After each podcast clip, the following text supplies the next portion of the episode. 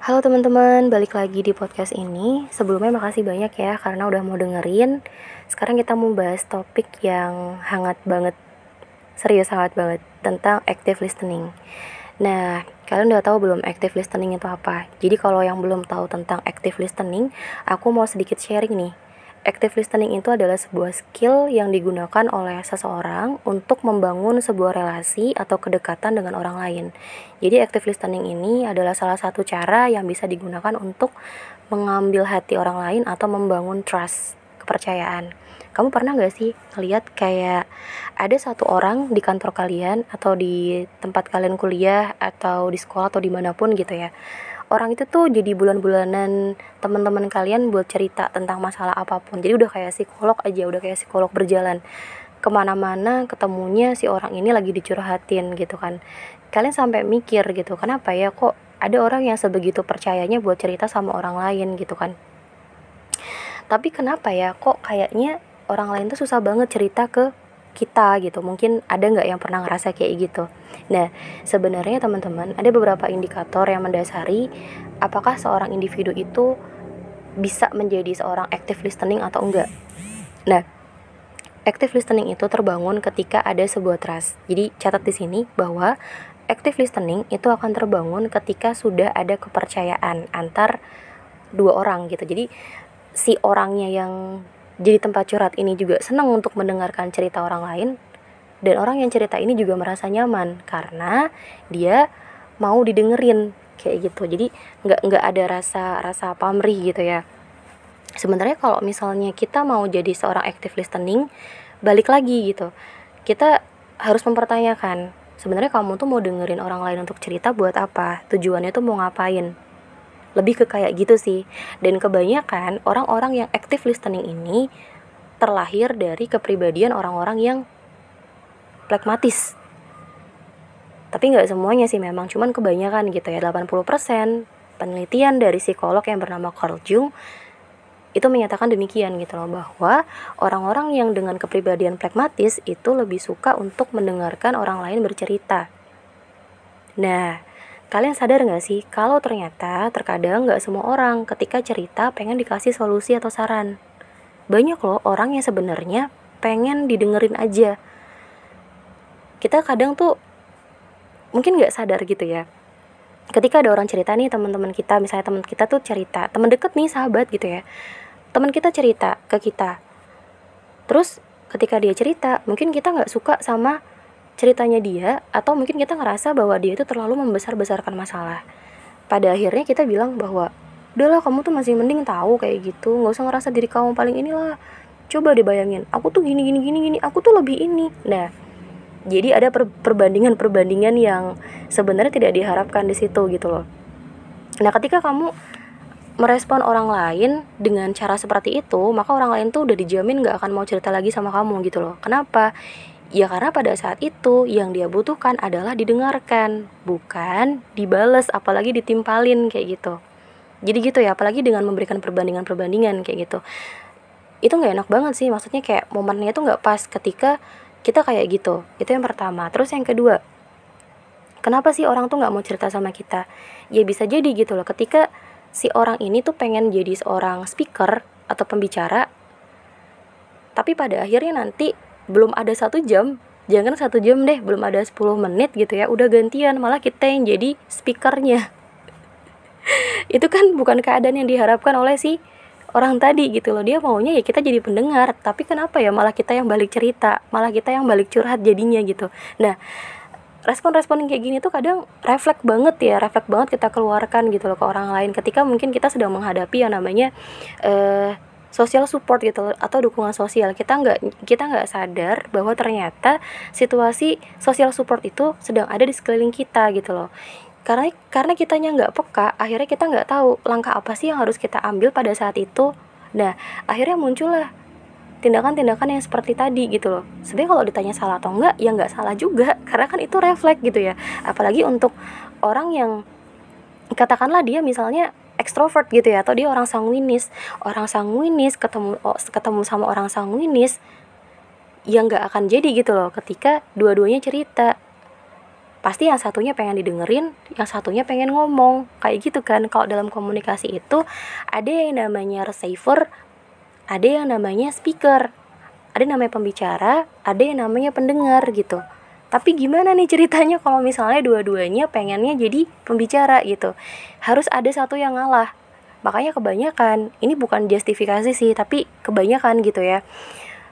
Yang terjadi adalah si orang-orang sanguinis ini lebih banyak cerita ke orang melankolis kalau enggak ke orang-orang plekmatis dia nggak akan mau cerita ke orang koleris apalagi ke orang sanguinis kayak gitu.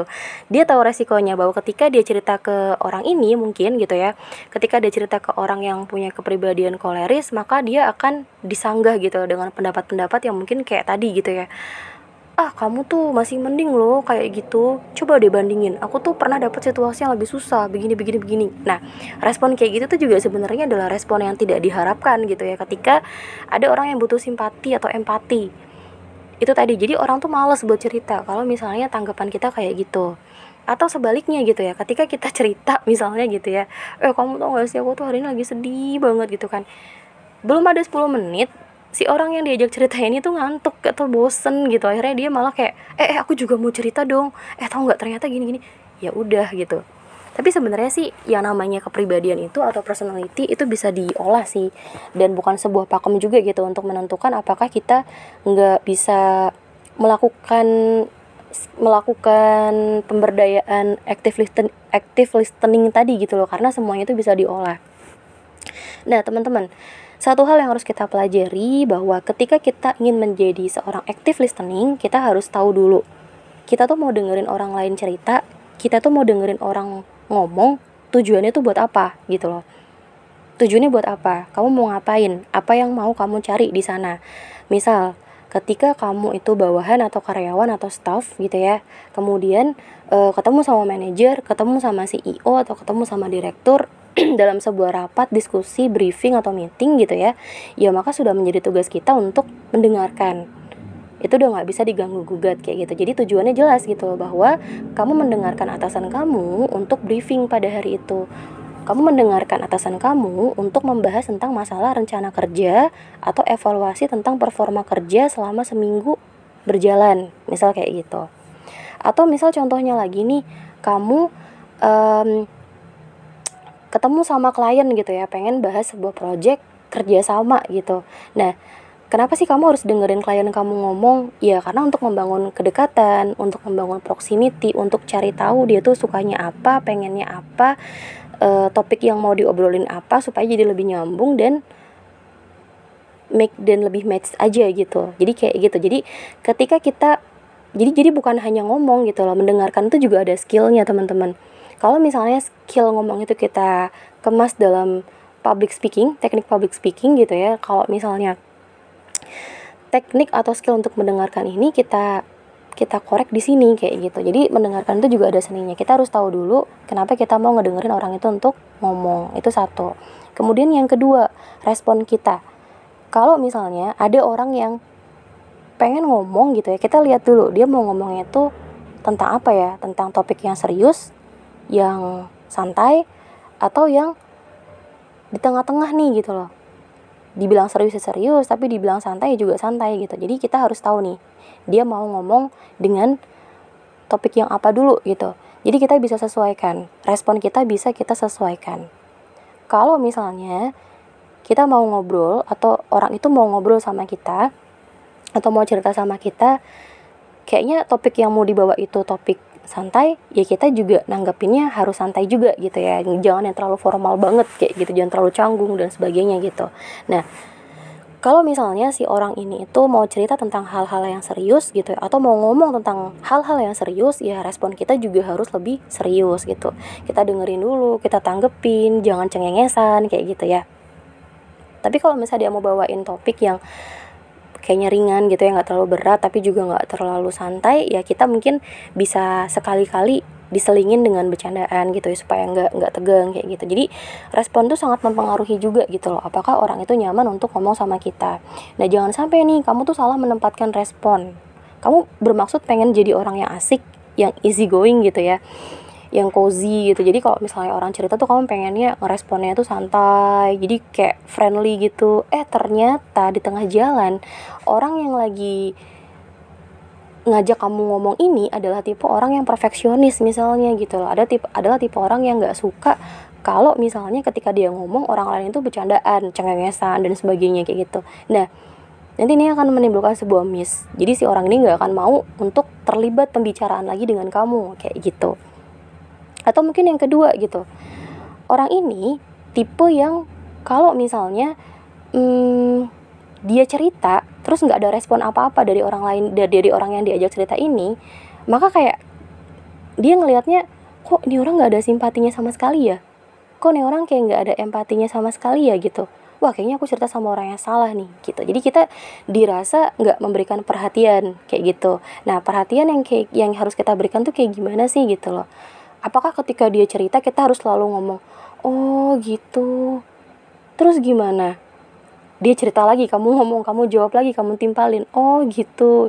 Nah sebenarnya respon itu bukan kayak gitu teman-teman. Respon itu nggak harus ditunjukkan secara verbal.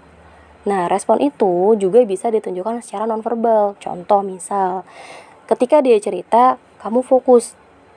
Kalau misalnya dia cerita yang katakanlah misal kayak agak deep gitu ya atau dalam topiknya ya kamu coba untuk bener-bener uh, jaga kontak mata kayak gitu ya. Terus kamu juga kayak pasang muka yang bener-bener serius ketika memang dia ada di pembawaan topik yang serius kayak gitu.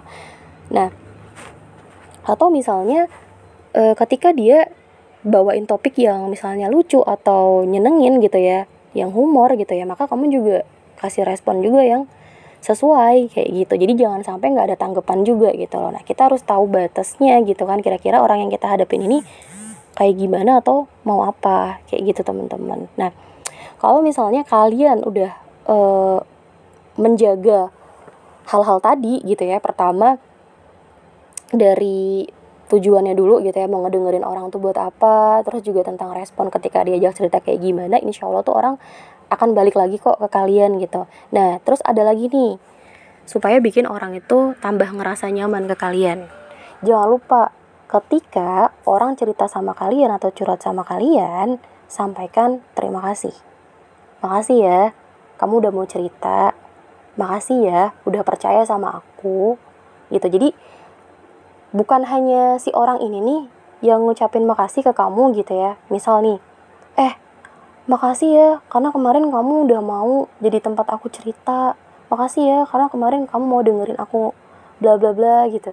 Jadi kalau bisa yang namanya apresiasi ini bukan dari satu pihak aja tapi dari kamu juga kayak gitu. Bahkan lebih bagus lagi kalau misalnya sebelum dia ngucapin terima kasih kamu yang bilang makasih duluan gitu.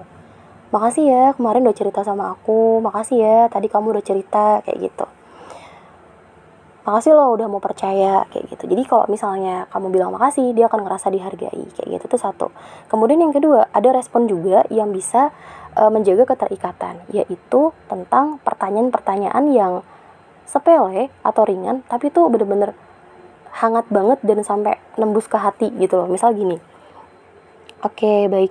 Uh, jadi gimana nih? Aku bisa bantu kamu apa? Apa yang kamu rasain sekarang? Perasaan kamu gimana setelah cerita? Gitu. Jadi selalu tanyain apa yang bisa kamu bantu. Satu apa yang bisa kamu bantu? Terus yang kedua tanyain juga gimana perasaannya dia gitu loh. Jadi ketika dia cerita sama kamu atau ketika dia ngobrol sama kamu di conversation yang panjang tadi gitu ya kamu tanyain lagi gitu. Gimana e, gimana perasaan kamu setelah cerita nih? Apa yang kamu rasain? Udah lebih baik atau belum? Kayak gitu. Jadi ini tuh juga bisa menjaga keterikatan dan kedekatan. Kayak gitu. Jadi orang itu ngerasa bahwa oh ternyata dia itu aware banget ya. Dia care banget ya sama aku sampai nanyain gitu gimana perasaan aku sekarang? Udah lebih baik atau belum? Kayak gitu. Sebenarnya sepele banget. Tapi kalau misalnya kita lakuin insya Allah pasti kamu akan disukai banget sama orang. Kayak gitu. Itu yang kedua. Terus yang ketiga responnya adalah uh, tanya gitu ya tanya lagi tanya lagi nggak apa-apa banyak-banyak tanya gitu tanya lagi. Oh jadi gitu. Ya udah uh, jadi gimana nih? Kamu mau cuman cerita aja sama aku atau mau dikasih solusi atau tanggapan juga? Kayak gitu. Jadi nggak apa-apa kamu nanyain yang kayak gini juga karena ini penting gitu ya. Jadi supaya ya tahu aja gitu loh kalau misalnya si orang yang cerita ini pengen cuma didengerin aja atau pengen dikasih tanggapan. Jangan sampai uh, kamu menempatkan diri di situasi yang nggak tepat. Bisa jadi kan seperti yang aku bilang tadi gitu loh bahwa si orang ini tuh ternyata cuma pengen cerita cuma pengen didengerin aja cuma pengen butuh temen aja loh buat tahu kalau misalnya dia tuh sekarang lagi kayak gini kayak gini kayak gini gitu loh. Karena ya namanya manusia itu kan pasti punya gudang ya punya gudang jiwa gitu. Kalau misalnya gudang jiwanya itu udah penuh ya berarti kan harus dikosongin harus dikeluarin harus diluapin kayak gitu. Ya anggap aja tuh kamu tong sampah mereka gitu loh. Nggak apa-apa dibuangin dibuangin sampah dibuangin sampah gitu. Nanti kamu juga bisa nge-recharge nge-recharge nge-recharge energi. Susah banget ngomongnya. Nanti kamu juga bisa nge-recharge energi sendiri kayak gitu. Jadi nggak apa-apa teman-teman. Jadi tong sampah orang lain karena itu bagus kayak gitu ya. Jadi jangan pernah malas untuk dengerin orang cerita kayak gitu.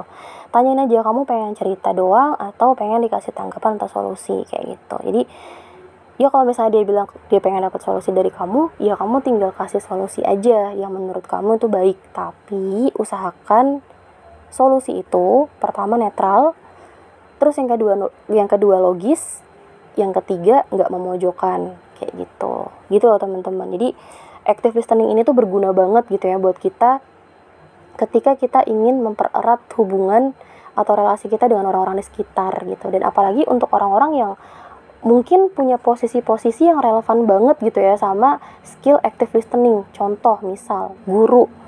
Nah guru ini tuh penting banget punya kemampuan active listening. Jadi active listening ini tuh kalau bisa gitu ya diberlakukan kepada semua murid-muridnya dengan baik kayak gitu. Nah jadi guru tuh kan memang harus mendidik atau dosen gitu ya atau seorang mentor gitu. Ini juga penting atau profesi lain yang benar-benar butuh kemampuan active listening ini udah, udah udah pasti pasti dokter atau psikolog gitu ya. Tapi kalian pernah nggak sih denger atau ngeliat gitu ya ada dokter yang kayaknya tuh dia kalau misalnya terima pasien pengennya cepet aja nggak mau terima keluhan gitu. Kayak dicurhatin sama pasiennya tuh nggak suka gitu loh. Ada kan yang kayak gitu? Jadi ya gitulah teman-teman kemampuan active listening ini sangat-sangat dibutuhkan untuk orang-orang seperti yang tadi gitu loh khususnya untuk profesi-profesi yang memang lebih banyak e, berkaitan dengan jasa kayak gitu. Nah gimana nih kalau misalnya kemampuan active listening ini diberlakukan di e, tingkat leader manager supervisor bahkan sampai CEO dan direktur sekalipun kayak gitu. Bagus banget teman-teman kemampuan active listening ini kalau misalnya diberlakukan di uh, tingkatan-tingkatan tadi kayak gitu. Tapi di sini ada perbedaannya kalau misalnya seorang psikolog kalau misalnya seorang guru bahkan seorang mentor atau um, seorang dokter gitu ya itu kan rasa empati dan simpatinya itu harus lebih besar ya kan? Dibanding dengan uh, apa namanya teknis-teknisnya gitu loh. Teknis-teknis itu adalah yang kayak motivasi misalnya kemudian juga uh, support sistemnya gitu. Jadi jadi yang harus lebih besar ya empatinya dulu gitu. Nah salah satu skill atau kemampuan yang dibutuhkan untuk posisi tadi yang saya sebutkan seperti leader, supervisor, manager dan lain-lain ini juga sebenarnya dibutuhkan. Tapi kita harus tahu penempatannya kayak gimana gitu loh.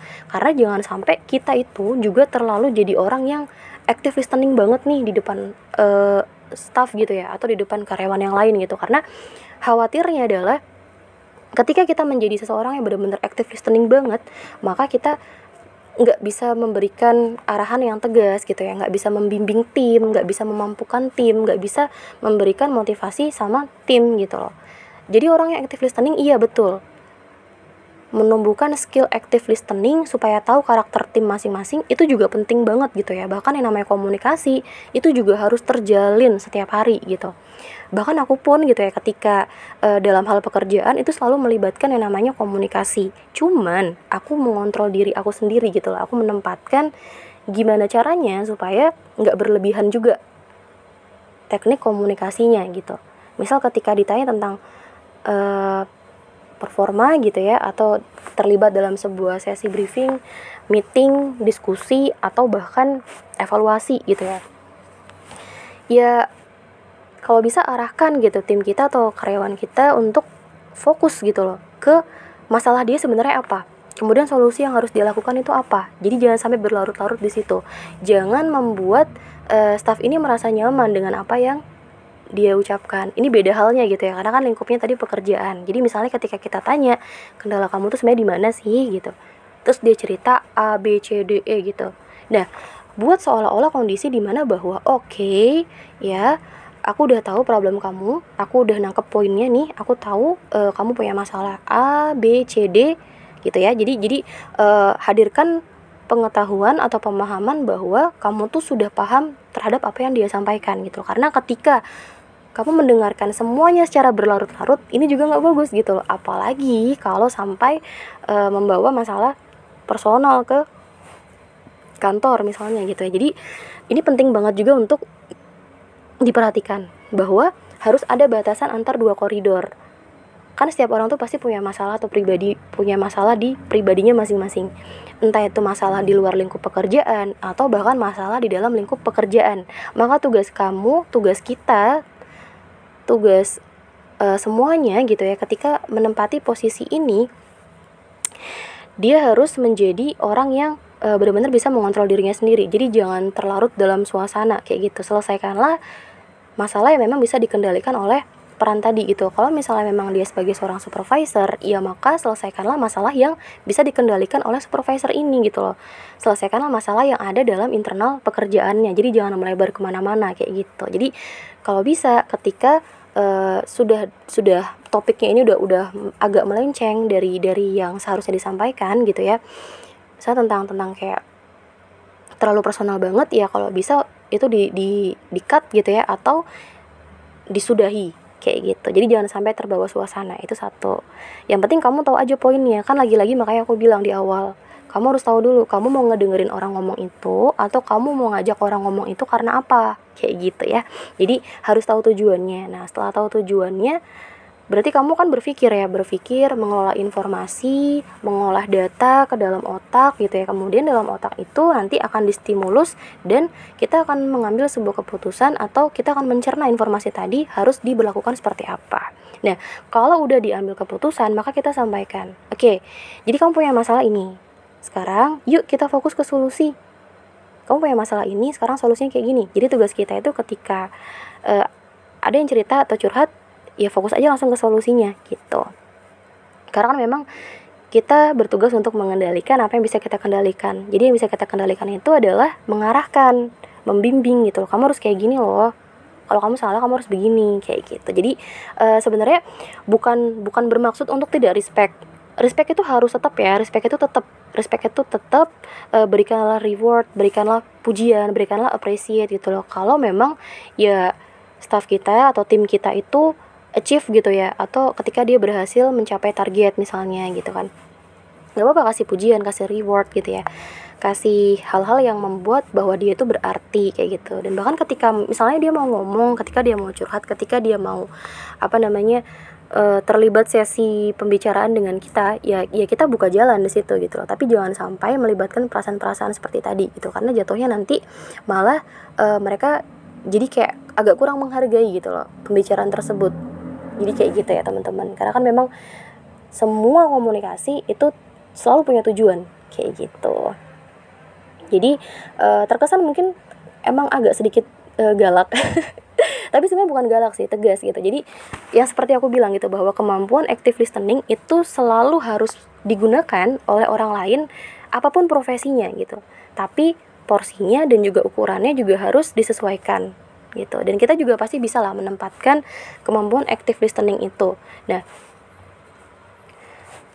yang harus kita bangun di sini pemahamannya adalah ke orang lain gitu ya kita bisa memberikan mereka bantuan berupa layanan layanan atau pelayanan active listening tadi tapi dengan porsi yang sewajarnya gitu. Sewajarnya adalah sesuai dengan kebutuhan dan peran yang kita bisa berikan. Kalau misalnya peran kamu tuh sebagai teman atau sebagai sahabat, ya kamu bisa bebas tuh memberikan semuanya gitu, termasuk eh, arahan-arahan atau solusi kalau dia butuh solusi gitu ya secara yang benar-benar personal banget kayak gitu. Nggak apa-apa masuk ke situ ke arah situ. Karena memang kan statusnya temen kemudian juga sahabat gitu ya. Jadi jadi semakin kuat malah. Nah kalau misalnya kamu sebagai seorang guru ya itu sama gitu ya perannya kayak orang tua. Jadi juga mengarahkan juga gitu mengarahkan terlibat mendengarkan mengayomi dan membimbing kemudian kalau misalnya kamu sebagai posisi yang tadi saya sebutkan atau aku sebutkan eh, sebagai posisi yang aku sebutkan tadi gitu ya.